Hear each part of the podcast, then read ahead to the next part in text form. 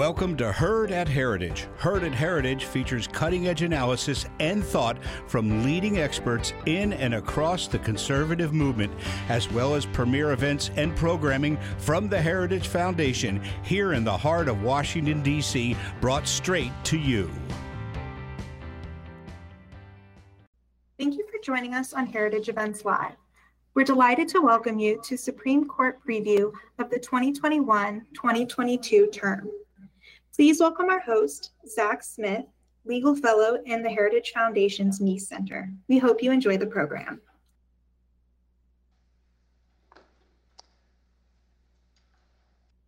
Good afternoon. Thank you for joining us today for the Heritage Foundation's annual Supreme Court preview. We appreciate you joining us whether you're here with us in person or whether you're joining us online. My name is Zach Smith, and I currently serve as a legal fellow in the Meese Center for Legal and Judicial Studies, where, among other duties, I co host our weekly Supreme Court, Court podcast, SCOTUS 101, along with my colleague, Giancarlo Canaparo. The court will begin hearing oral arguments in its upcoming term next week. This will be the first time the justices will hear in person arguments since the beginning of the COVID 19 pandemic it will also be the first time that Justice Amy Coney Barrett will hear in person arguments. And just to keep things interesting, the justices will also be experimenting with a new oral argument format. On top of that, the court has already agreed to hear several important cases involving issues such as gun rights, abortion, and religious liberty, just to name a few. To help break all of this down and preview what the court will be up to this term, I'm pleased to be joined today by two former Solicitors General, the Honorable Paul Clement and the Honorable Noel Francisco. Neither really needs any introduction, so I'll keep their introductions relatively short. Uh, first is the Honorable Paul Clement. Paul currently serves as a partner in the Washington, D.C. office of Kirkland and Ellis. Prior to that, he served as the 43rd Solicitor General of the United States from June 2005 to June 2008. He clerked for Judge Laurence Silberman on the D.C. Circuit Court of Appeals and for Justice Antonin Scalia on the U.S. Supreme Court. He has argued over 100 cases before the Supreme Court, which is more than any other lawyer in or out of government in the past 20 years. Next is the Honorable Noel Francisco. Noel currently serves as the partner in charge of the Washington, D.C. office of Jones Day. Prior to that, he served as the 47th Solicitor General of the United States from 2017 to 2020. He has argued some of the most important cases before the Supreme Court over the past several years.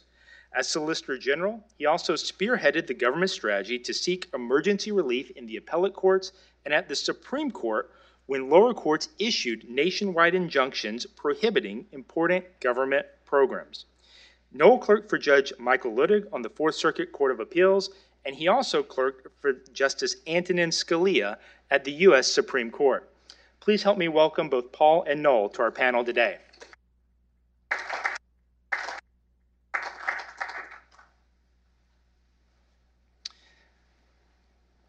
And since our time is relatively short today and we have a lot of a lot to cover, I'll jump right into the cases if that's okay.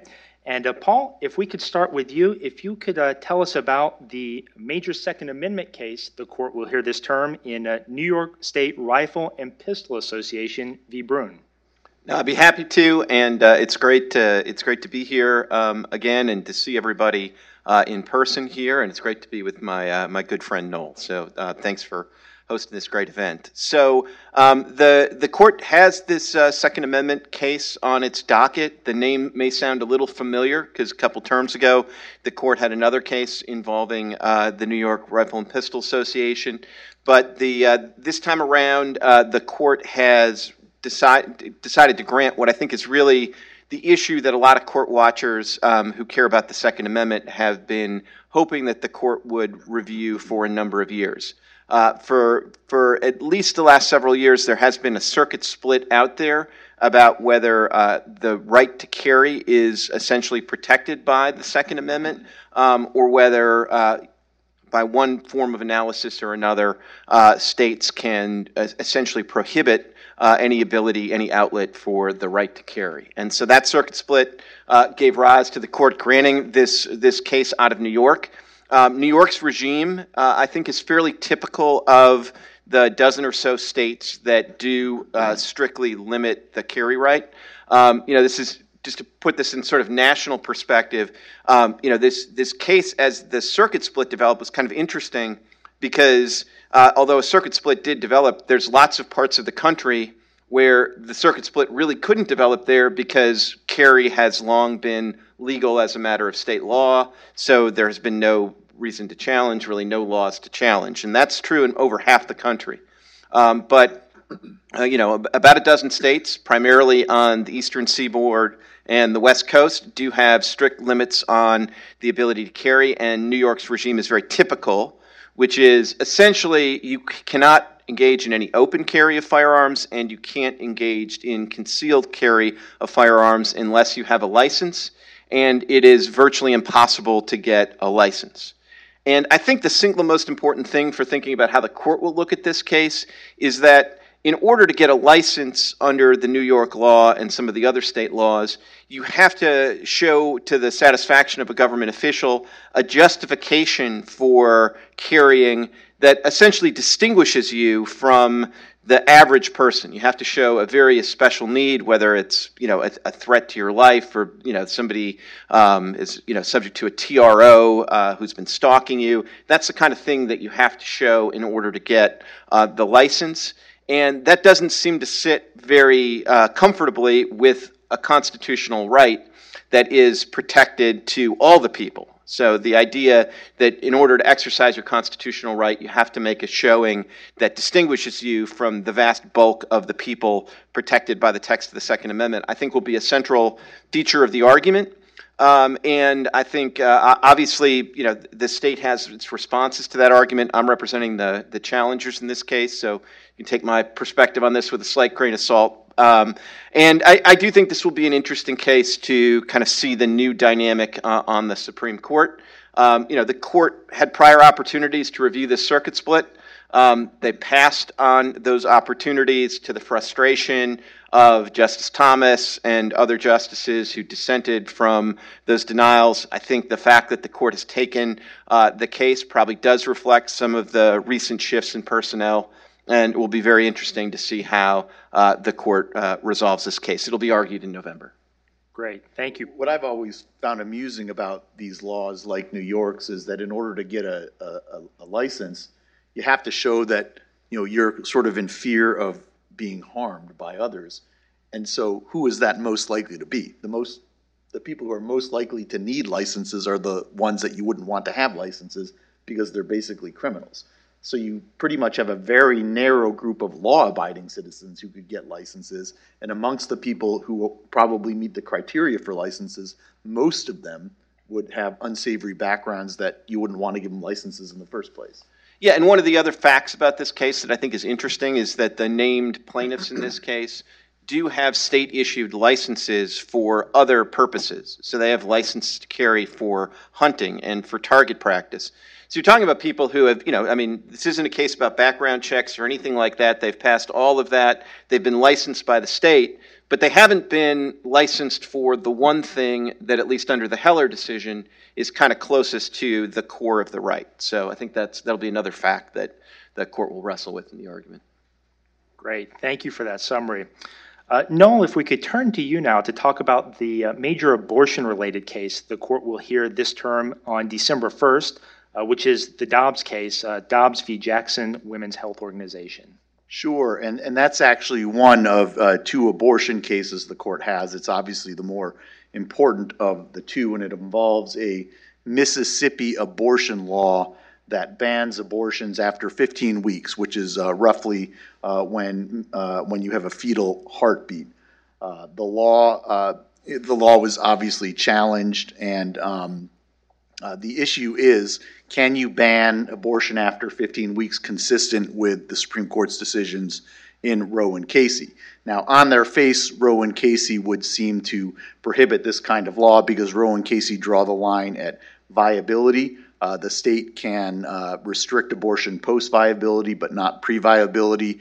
And most would agree that 15 weeks is pre viability, though I'd note that given changes in science, the viability line is a constantly uh, moving target. So, in light of this, the, the state decided to full on argue that the Supreme Court should overturn Roe and Casey in order to uphold the law. I think there are a couple of different ways that the court could go in a case like this. Uh, I tend to think that there's probably five votes to uphold the law. They could do that by accepting the state's invitation and overturning Roe and Casey, which I think is a distinct possibility here. Uh, they could also try to uh, say that the state law is consistent with some understanding of Roe and Casey. Uh, I guess that's possible. I haven't yet myself figured out what that argument would be given the viability line. They could do something that I would call a you know a Casey light.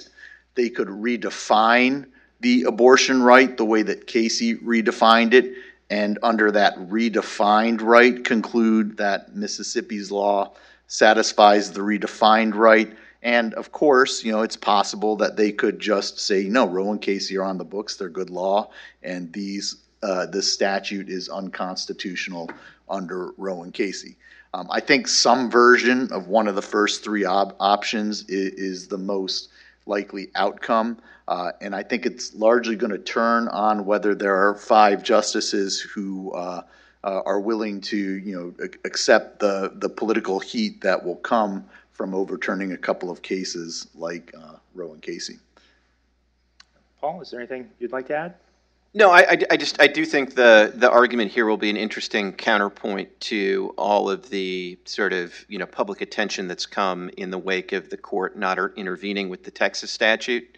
Um, you know, I, I, I think that uh, that that there are a lot of things about that statute that made that sort of a very kind of idiosyncratic issue for purposes of trying to uh, you know, get emergency relief. I mean, you know, Noel's thought a lot about getting emergency relief from the court, but generally, when you're trying to seek emergency relief, you have an enforcement agent who's the target, and you know, with the, the way the Texas law was structured, that was that was problematic. And so, I you know, I think there, there's there's just been a lot of attention on that this issue, and I think the way the court approaches this case, even at oral argument, I think will you know be an interesting kind of contextualization of the of, of everything we've seen over the last month. Yeah.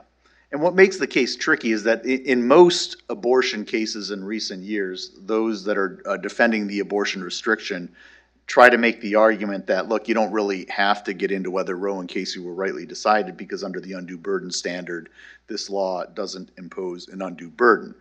It's, it's very tricky to advance that kind of argument in this case if you think that Roe and Casey drew a clean line at viability and said that it's only post viability that you get into this undue burden standard, but pre viability, there's a, essentially an absolute right to abortion. If that's the right understanding of Roe and Casey, then it's hard to make the argument that has traditionally been made in recent abortion cases. So you really do either have to, I think, take on Roe and Casey head on or or argue that it should be redefined in, in a way that allows the law to, to, to stand. But you, it, it's trickier to argue that even taking Roe and Casey at face value, these laws ought to be upheld. Now, Noel, you mentioned Dobbs is one of two abortion related cases before the court uh, this term. Uh, could you briefly tell us about the other one as well? Sure. The other one is called Cameron against uh, EMW. And it started out as an abortion case, but it's kind of morphed, I think, more into a federalism case pitting uh, the state against the federal judiciary. Uh, that's where you had a Kentucky law that banned a particular type of abortions, uh, dilation and extraction abortions. Uh, it was challenged. Uh, the named defendant in the case was the Secretary of State, but the Secretary of State was represented by the Attorney General in the litigation defending the statute. District Court struck it down, Sixth Circuit struck it down, and then the Secretary of State decided that he didn't want to continue defending the constitutionality of the law, so he essentially gave up and said, I'm not going to file a cert petition, not going to seek any kind of rehearing en banc in the case.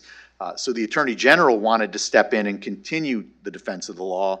attempted to intervene as a defendant in the case, and the Sixth Circuit uh, that had uh, that had struck down the law denied the Attorney General's attempt to intervene in the case to uh, continue defending the law. Uh, it was particularly important because the Supreme Court then decided uh, the June medical case, where Chief Justice Roberts issued the, the, the provided the fifth vote and issued a separate opinion under which the Kentucky law arguably could have uh, withstood scrutiny, uh, but nobody was available to file a petition in the Supreme Court and seek a GVR in light of the June medical case because the Sixth Circuit wouldn't allow the state AG to intervene. So it really boils down to uh, whether the federal judiciary is acting appropriately when they're using these uh, uh, procedural limits to essentially prevent a state from defending the constitutionality of its own law. I suspect that uh, the, the, the court is not going to have a lot of tolerance for that kind of gamesmanship. Great. Paul, is there anything you'd like to add? Uh, Paul, if we could continue with you with our next case, uh, Carson v. Makin. Sure. So this is one of the kind of, I think, important religious liberty cases that the court is going to consider this term. Um, I think the best way to think about this case is it's really a follow on to uh, the Espinoza case from a couple of terms ago and the Trinity Lutheran case from a couple of years before that.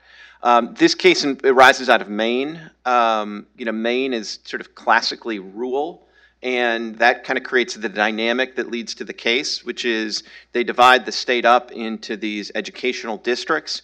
Um, but many of the educational districts are so sparsely populated that they actually can't sustain a, uh, a high school in that jurisdiction. So they might have elementary school, but by the time it gets to high school, they don't have their own high school in the district. So the state law provides uh, essentially state funding to go to uh, a, uh, a, secondary school, either in an adjoining public uh, district or a private school. And the availability of private schools has long been part of the program.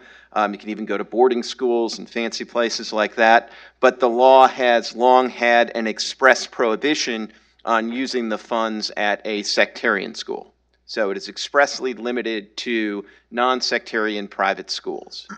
and in light of the Espinoza and especially and Trinity Lutheran cases, that kind of facial prohibition on using otherwise broadly available aid to go to a sectarian school or a religious school and that kind of express sort of limitation of public funding to non sectarian schools seems very vulnerable um, under the free exercise clause and the logic of the Espinoza and Trinity cases.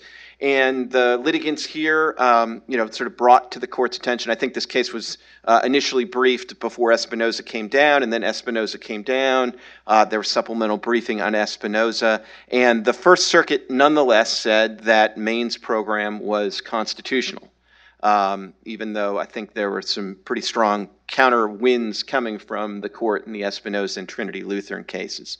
And the principal justification of the First Circuit in upholding Maine's law was to fix on a distinction that, that, that had been drawn in various places in the Espinoza and Trinity Lutheran cases, and this is the distinction between religious status and religious use. So the idea is it's a problem to discriminate on the religious status and simply say that you can't use this funding at a particular school because it's a religious school, but it might be something different, harkening back to a case about using public funds to get a seminarian education in Locke v. Davey. It might be different if the prohibition is based on the religious use of the funds. And so the First Circuit really focused on that distinction, and now I think the court will uh, consider that in the context of this case. Um, there's just two uh, kind of interesting aspects of the First Circuit uh, decision that I want to highlight uh, before I talk about what I think the court is likely to do in this case. Um, one um, is just as a kind of interesting little historical footnote. Uh, one of the three judges on the First Circuit panel was Justice Souter. Um, so, you know, Justice Souter has left the court and, uh, but still has a statutory responsibility to uh, sit on the First Circuit, and so he actually surfaced in this case, although he did not write uh, the lower court opinion. Um, and the second thing that I think is also very interesting is in the First Circuit, uh, the Justice Department participated um, on behalf of the challengers in this case.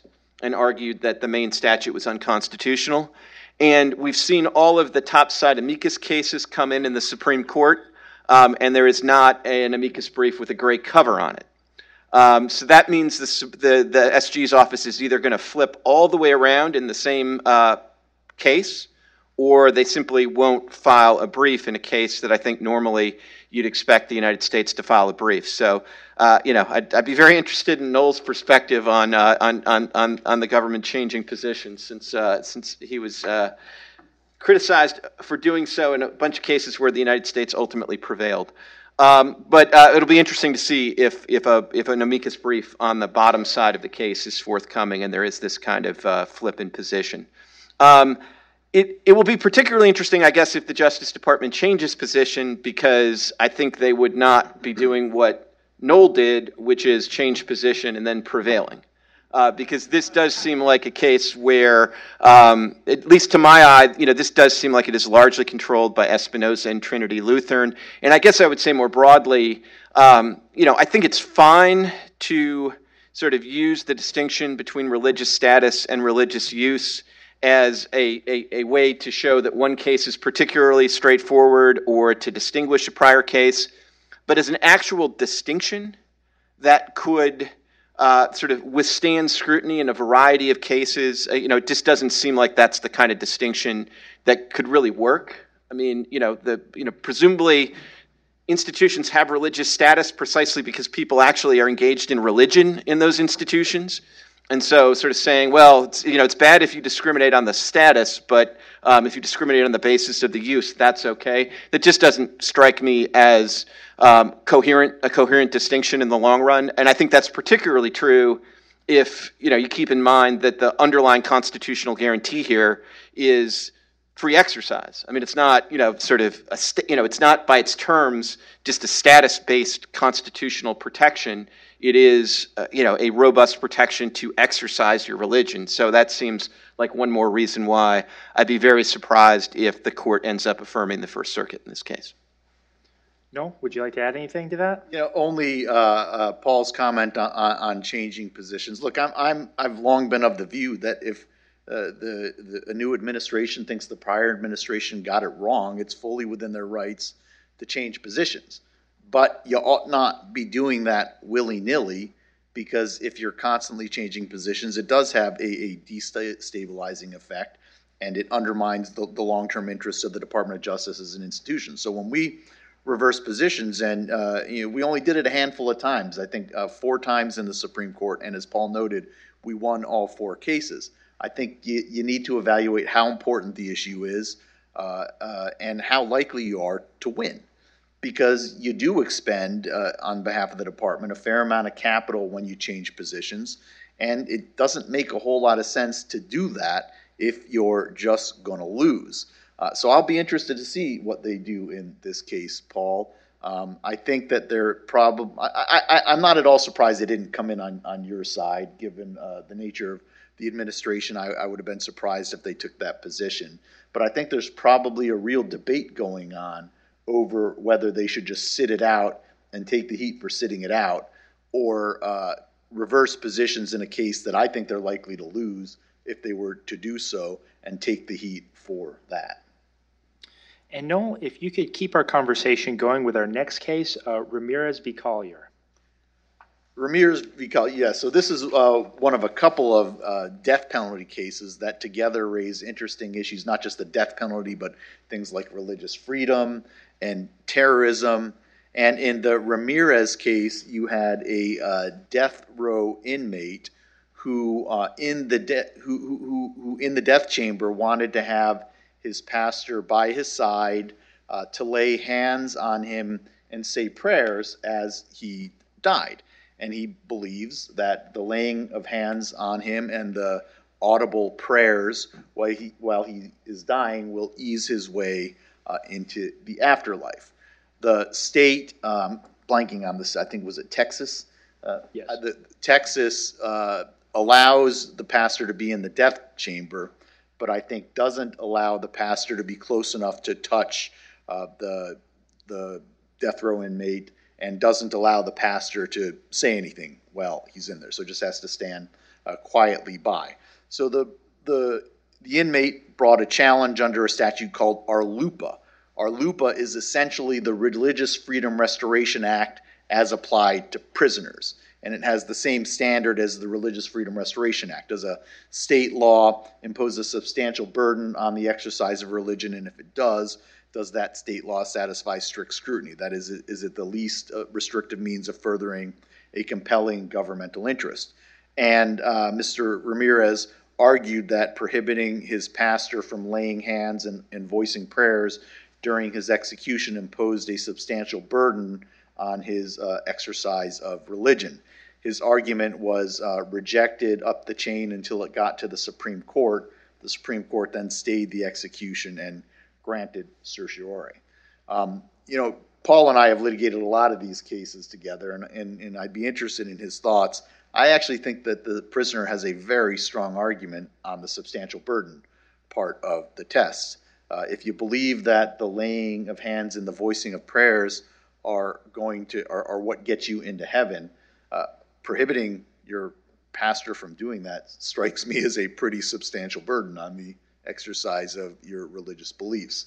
Um, I think that the more difficult question, and one that I'm not sure that the Supreme Court is going to resolve, is whether it would satisfy strict scrutiny. That is, whether it's the least restrictive means of furthering a compelling governmental interest, where I could see at least uh, plausible arguments that the need to uh, maintain a secure and orderly uh, death chamber and to carry out the execution in a, in a safe and efficient manner maybe is enough to, to overcome the burden. But to me, that strikes me as a, the more difficult question than the substantial burden one. It also strikes me as the type of case that the Supreme Court didn't step into um, in order uh, to affirm.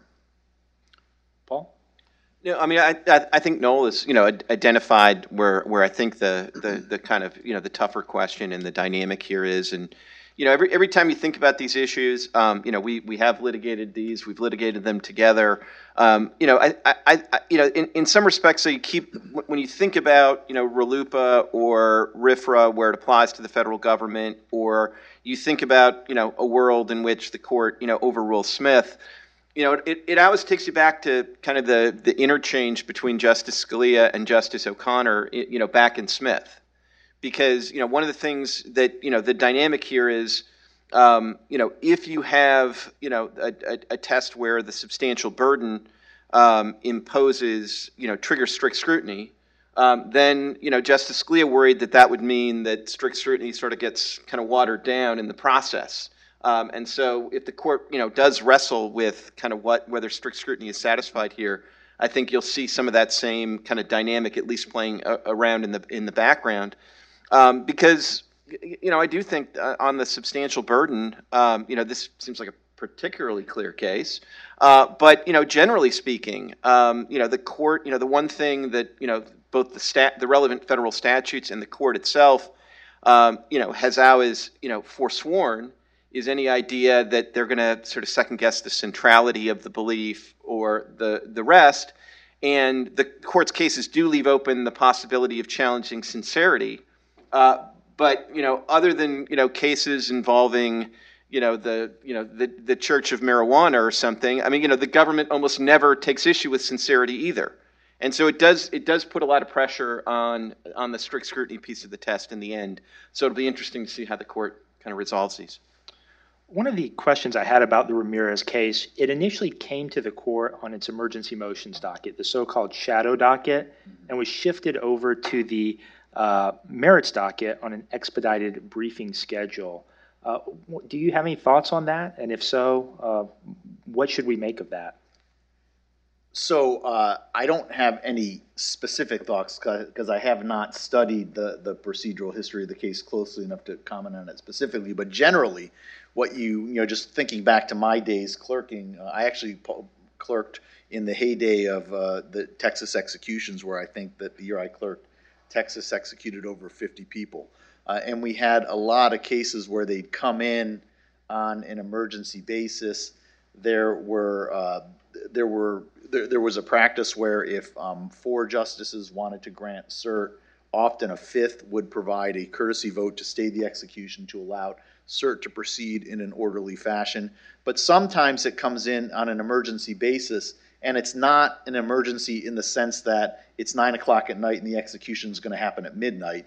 It's an emergency in the sense that uh, it's, you know, October 1st and the execution is going to happen on October 14th. And in that kind of context, you can, instead of granting an emergency stay, just order expedited briefing on the merits, decide whether or not to grant cert and a stay in conjunction with that. Maybe that's what uh, was involved here, though, like I said, I'm not sure.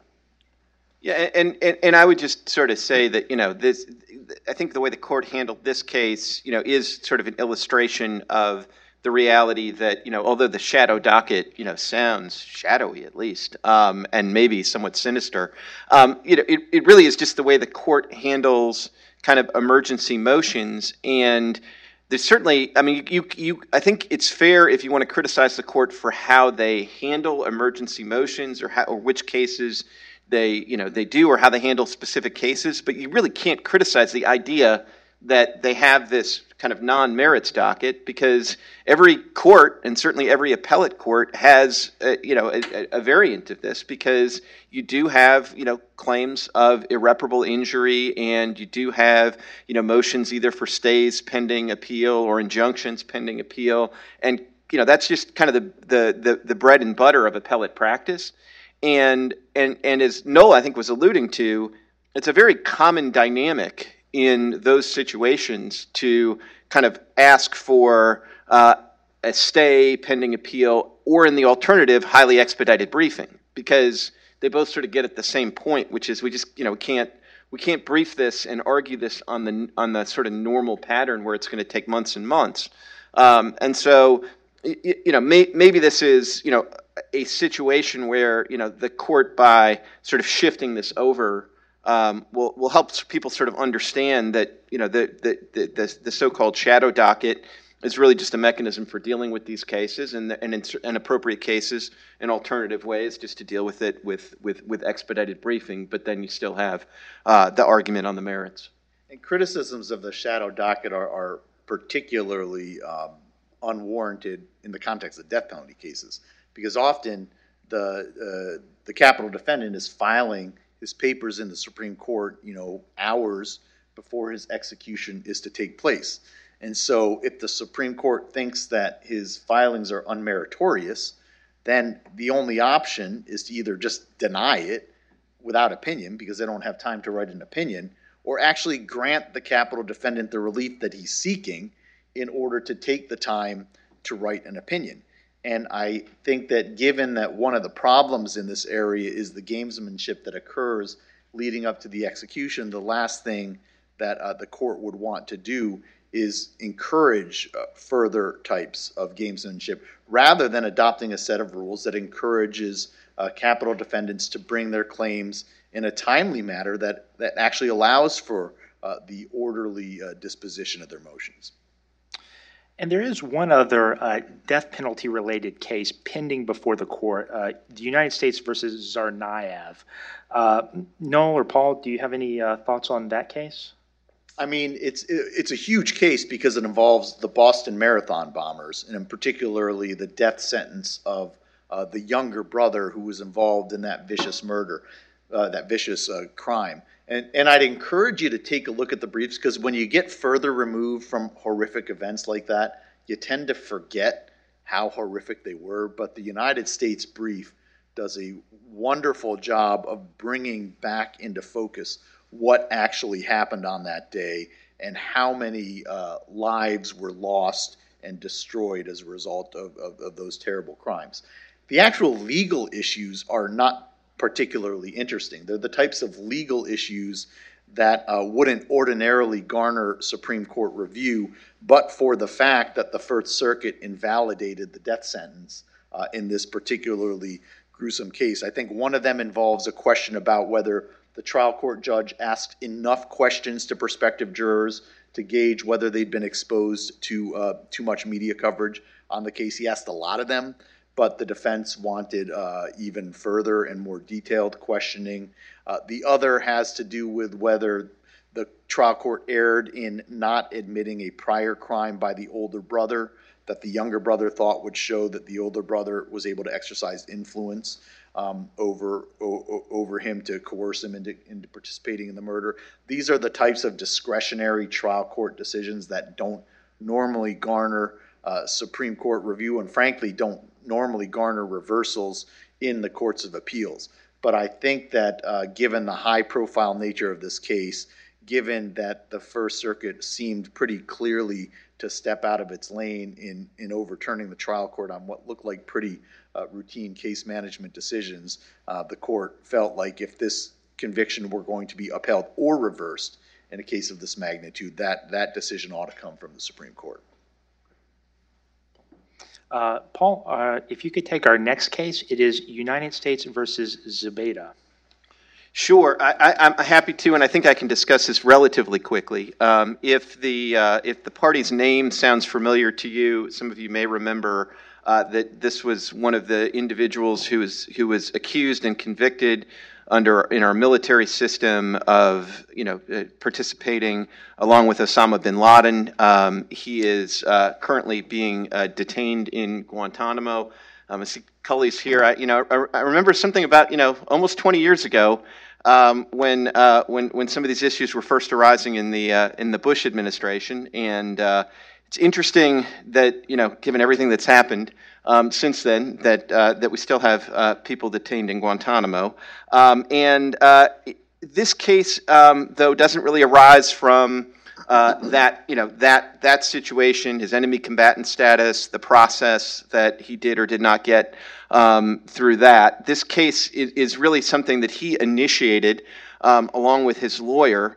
Um, and the, they, they filed something under uh, a, a civil statute, 28 USC 1782, that provides for an ability to get discovery um, in aid of foreign judicial proceedings, including uh, foreign criminal proceedings.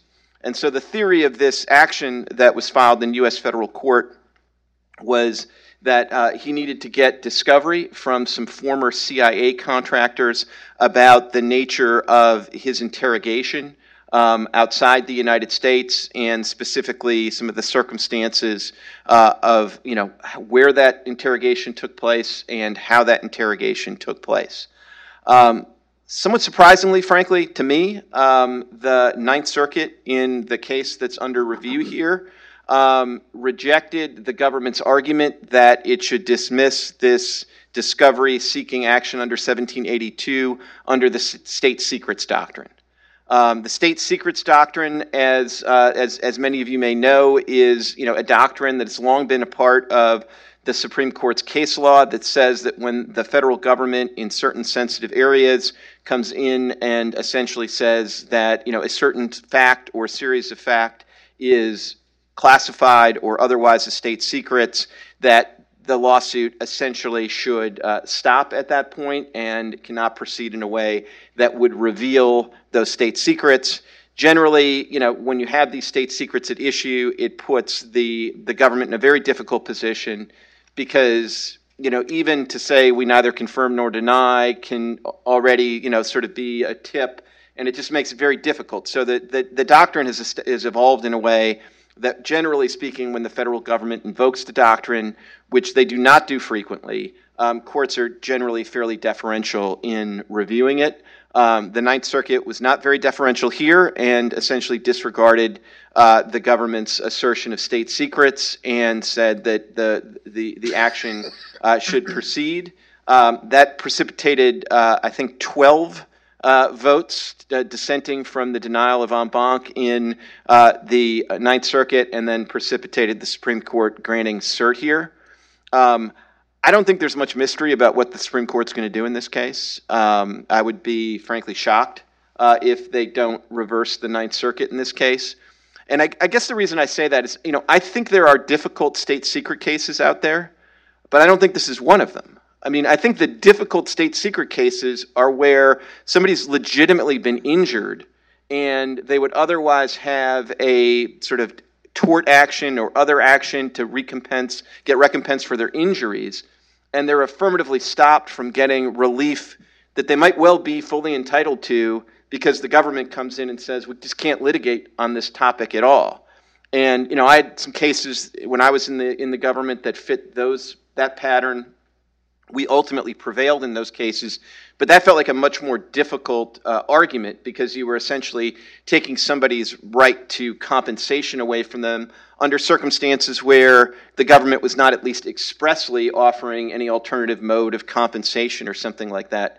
But the fact that this arises under 1782 and it doesn't arise in the context of a tort claim or another claim for compensatory relief for somebody who's been, been you know, seeking seeking that kind of re- legal relief. But it's really just a request for information in the abstract in aid of a foreign proceeding. That just seems like probably, you know, the, the easiest context in which to defer to the government's assertion that something is a state secret. So, you know, I would, I, I, I, I yeah, I always hate to make predictions um, about cases that you're, you know, not directly involved in, but this does seem like a very straightforward case for the for the Supreme Court.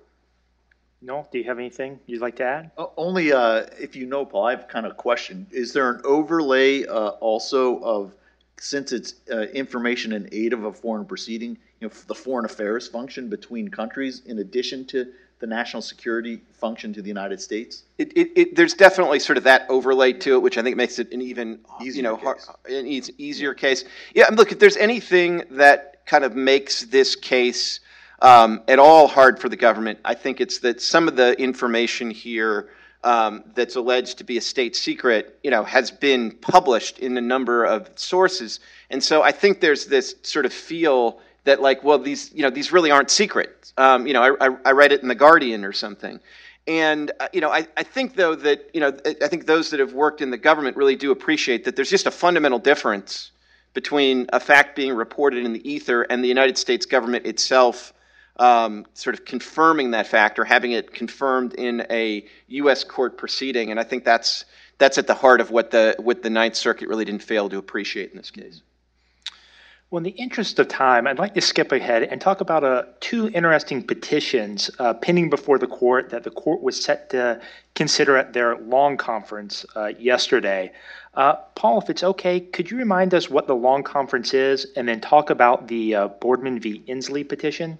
Sure. So the, the long conference is, as its name suggests, a conference where the court gets together after their summer recess, um, and they spend a long amount of time together, and they have a long list of cases they're considering.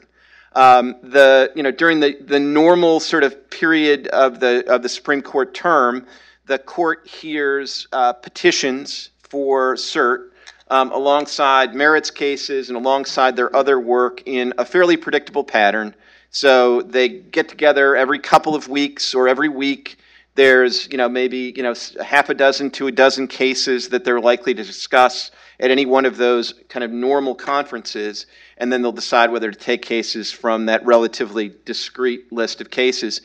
But since the, the court, you know, operates under discrete terms and, you know, does take the summer off, all of the petitions that are filed during essentially the summer um, get put on this one sort of you know summer list long conference for the court to consider. Um, it's you know sort of conventional wisdom among practitioners that you want to kind of try to avoid uh, the summer list if you can, um, the long the long conference if you can, uh, but sometimes you can't just because of the the timing. And you know my own view is that's probably overstated a little bit because um, you know the, the the the court grants plenty of cases off of the uh, off of the, the the summer list in the long conference, um, and you know hopefully um, that will be the case um, this this this term as well, since the court.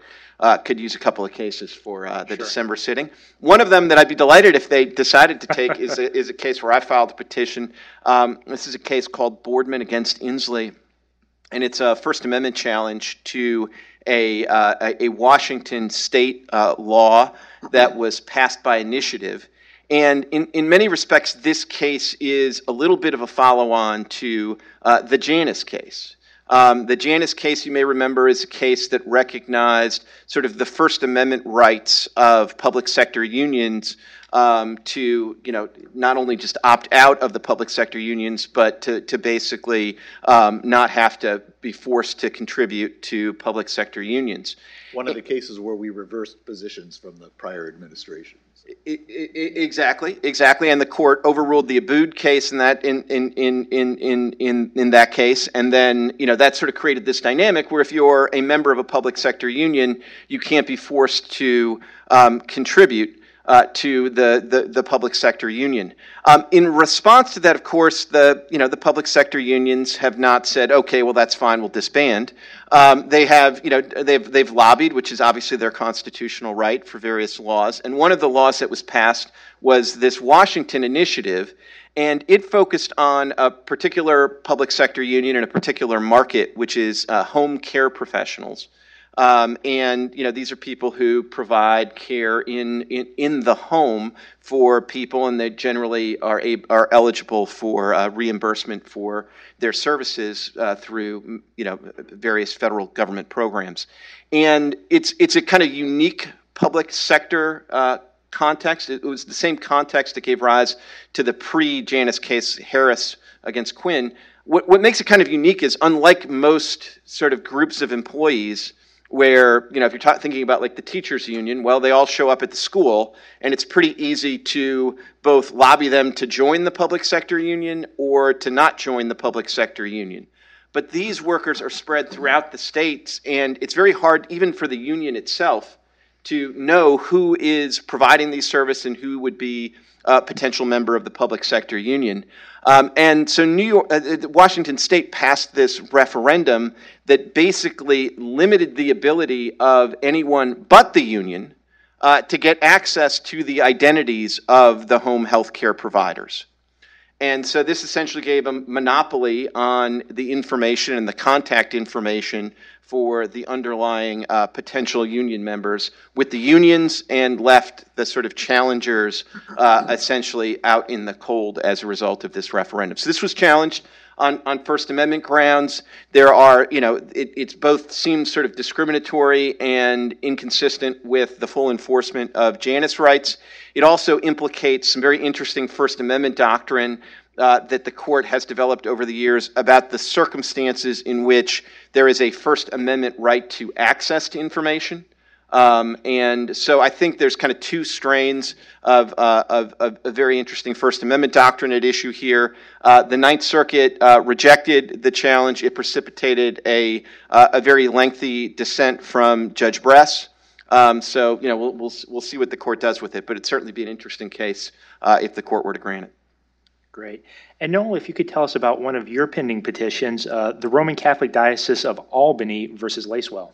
Sure. Another one that I hope uh, proves that it, it's not uh, bad, necessarily bad to be in the long conference. You all probably remember uh, the various contraceptive mandate cases, the Zubik case, Hobby Lobby, uh, the more recent Little Sisters case that involve uh, government regulations that require employers to cover contraception on their insurance plans, subject to exceptions, and that includes uh, religious employers. While New York has a separate law, a state law, that requires employers to cover surgical abortions as part of their insurance plan. And the only exception it has is for religious organizations that uh, whose primary purpose is to inculcate their religious beliefs and who primarily employ and serve uh, individuals of their own religion.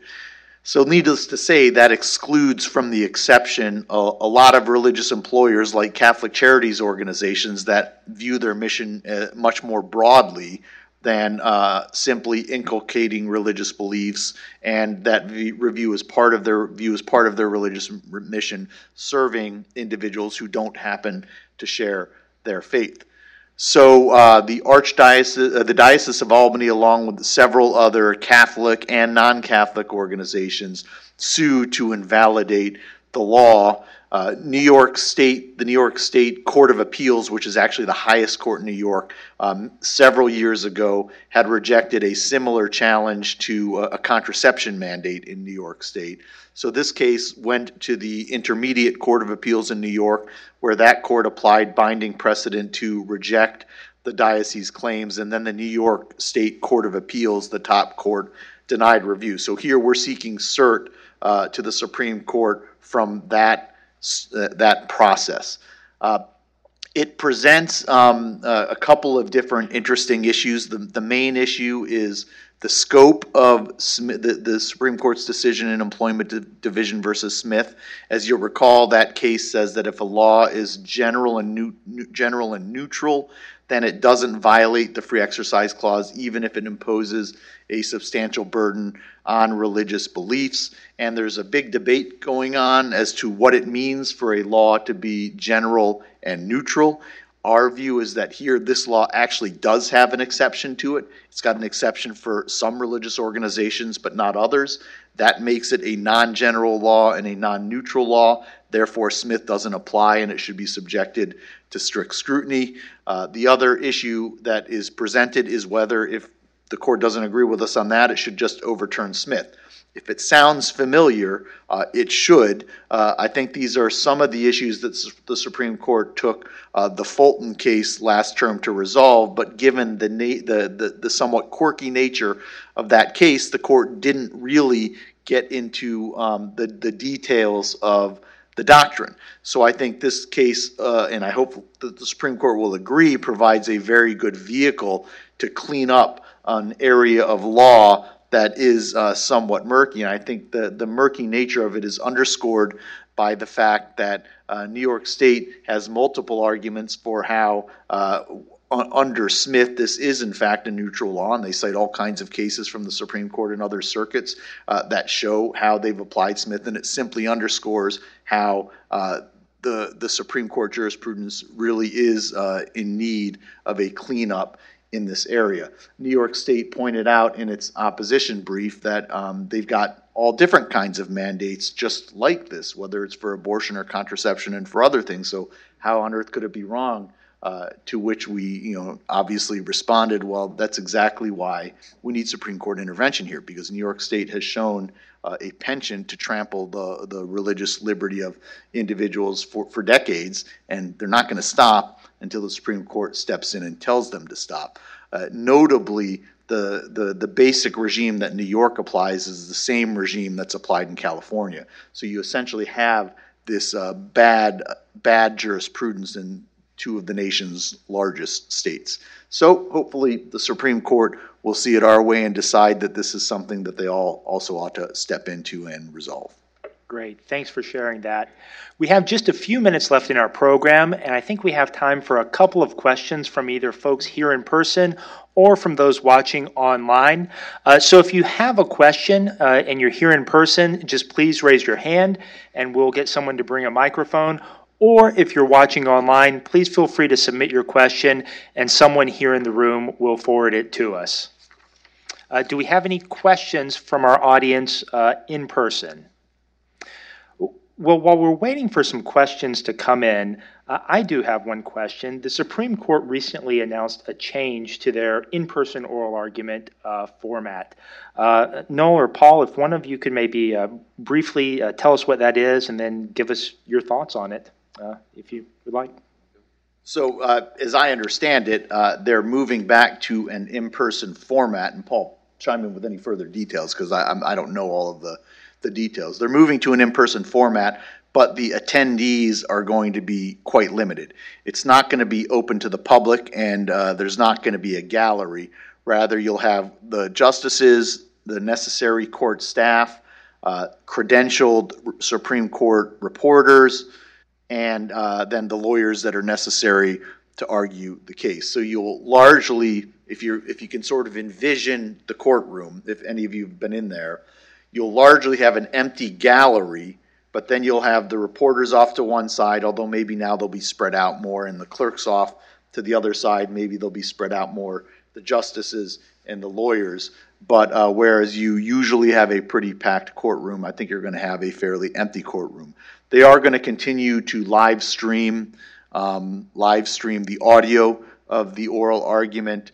What I don't know is whether they're going to continue with the format for conducting oral argument. You may recall that when it was done telephonically, instead of the ordinary free for all amongst the justices, each justice, starting with the most senior and moving to the most junior, had about two to three minutes to question um, each lawyer, and it went. You pretty much went right down the line.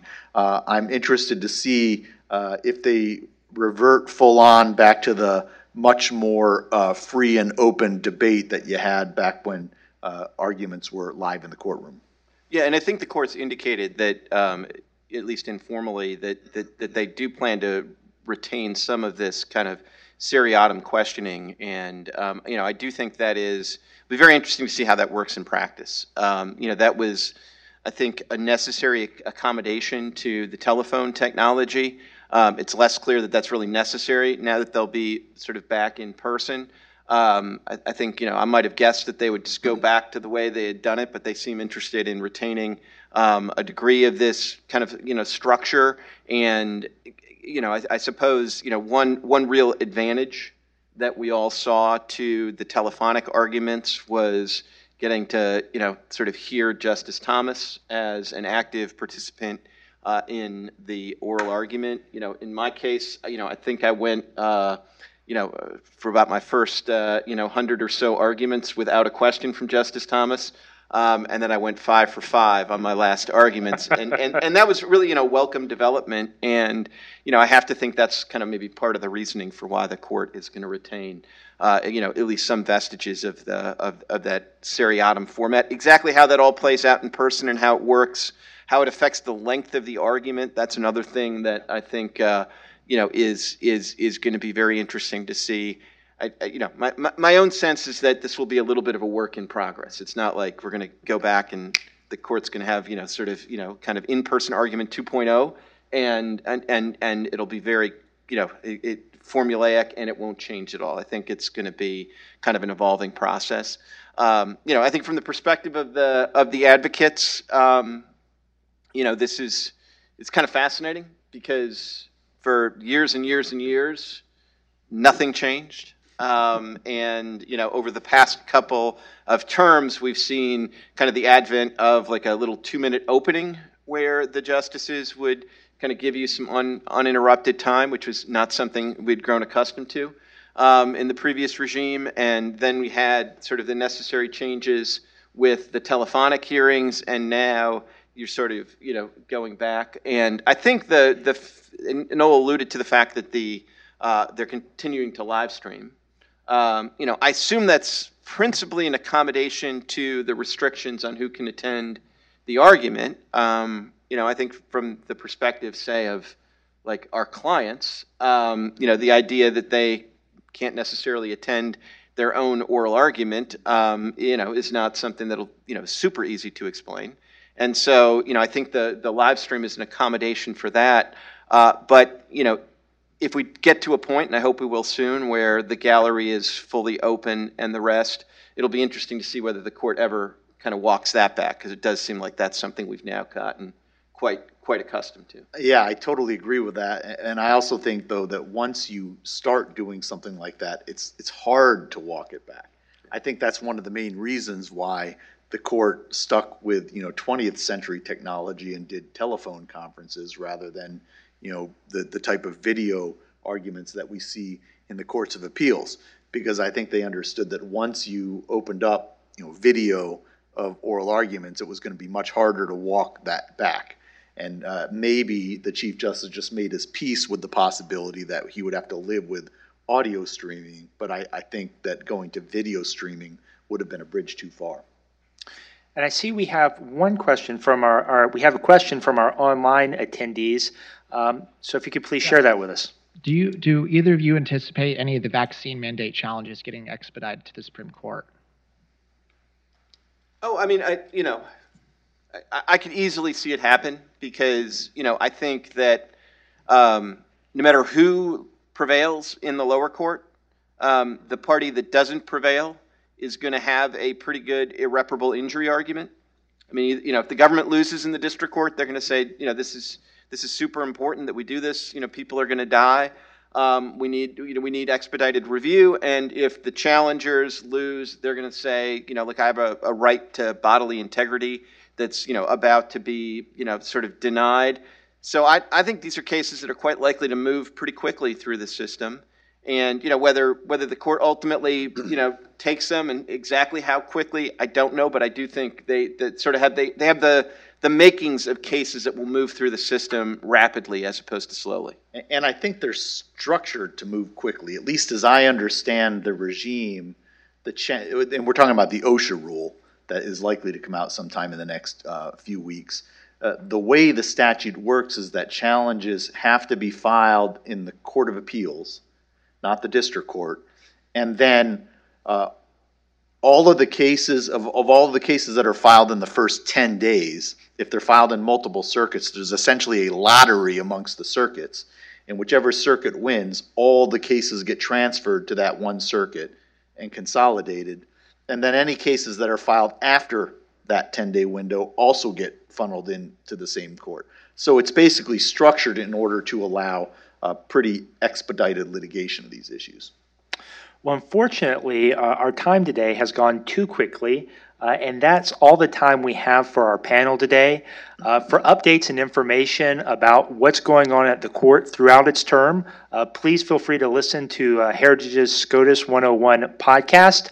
Uh, but in the meantime, please join me in giving our panelists, uh, Noel and Paul, a hand and thank them for coming today.